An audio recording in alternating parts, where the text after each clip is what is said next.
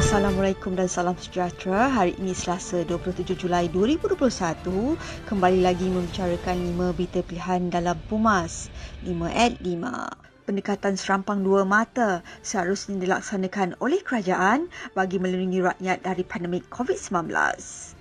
Presiden AMNO Datuk Seri Dr. Ahmad Zaid Hamidi berkata meningkatkan kadar vaksinasi adalah suatu usaha yang baik dan dalam masa yang sama usaha mengurangkan kadar jangkitan juga perlu diperhebatkan. Tegas beliau, kita menyokong penuh usaha meningkatkan kadar vaksinasi kerana pelaksanaan ini yang dituntut dan sepatutnya vaksinasi di Malaysia sudah lama mencapai herd immunity.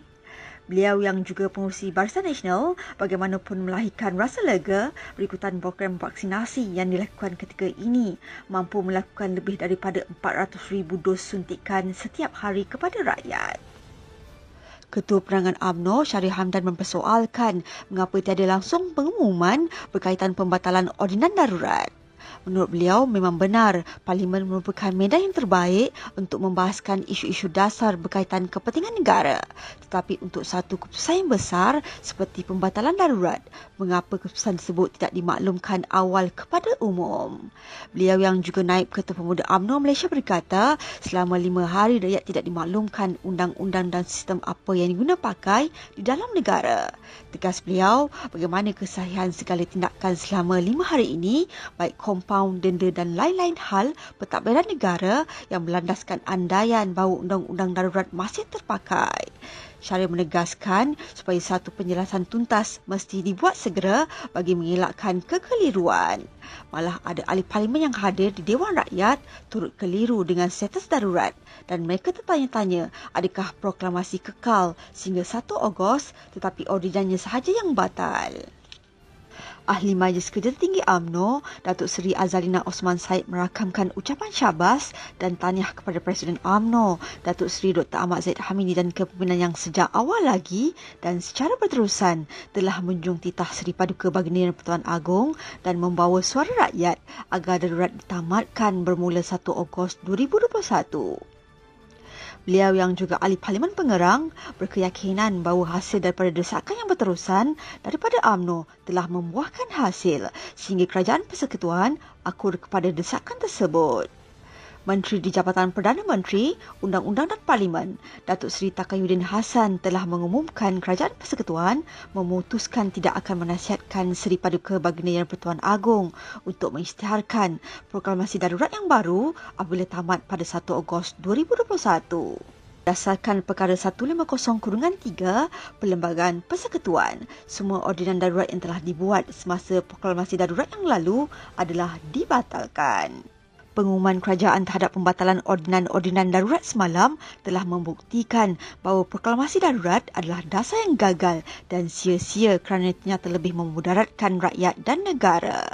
Ketua Pemuda UMNO Malaysia, Datuk Dr. Ashraf Wajdi Yuski berkata, pengumuman Menteri Undang-Undang Datuk Seri Takayuddin Hassan di Parlimen semalam mengundang pelbagai persoalan kekeliruan dan kecurigaan.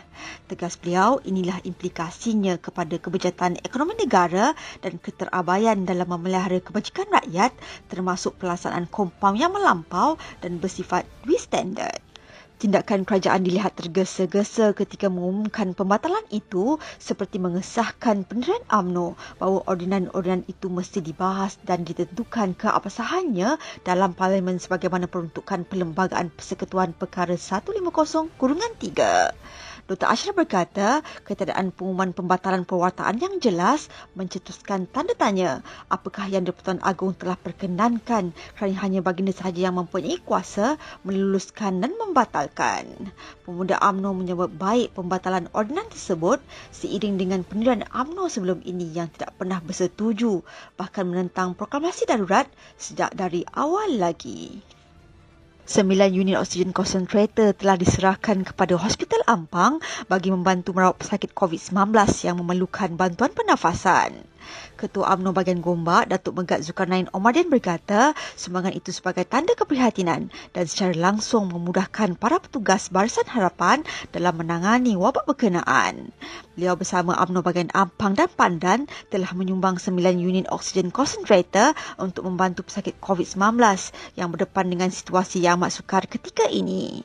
Megat Zulkarnain turut mengucapkan terima kasih yang tidak terhingga kepada anggota perubatan dan Barisan Harapan atas kesungguhan pengorbanan tanpa jemu terus berjuang demi keselamatan nyawa serta kesihatan rakyat. Sekian sahaja daripada saya, Adibah Ahmad. Jangan lupa temu janji kita. Isnin hingga Jumaat, jam 5 petang.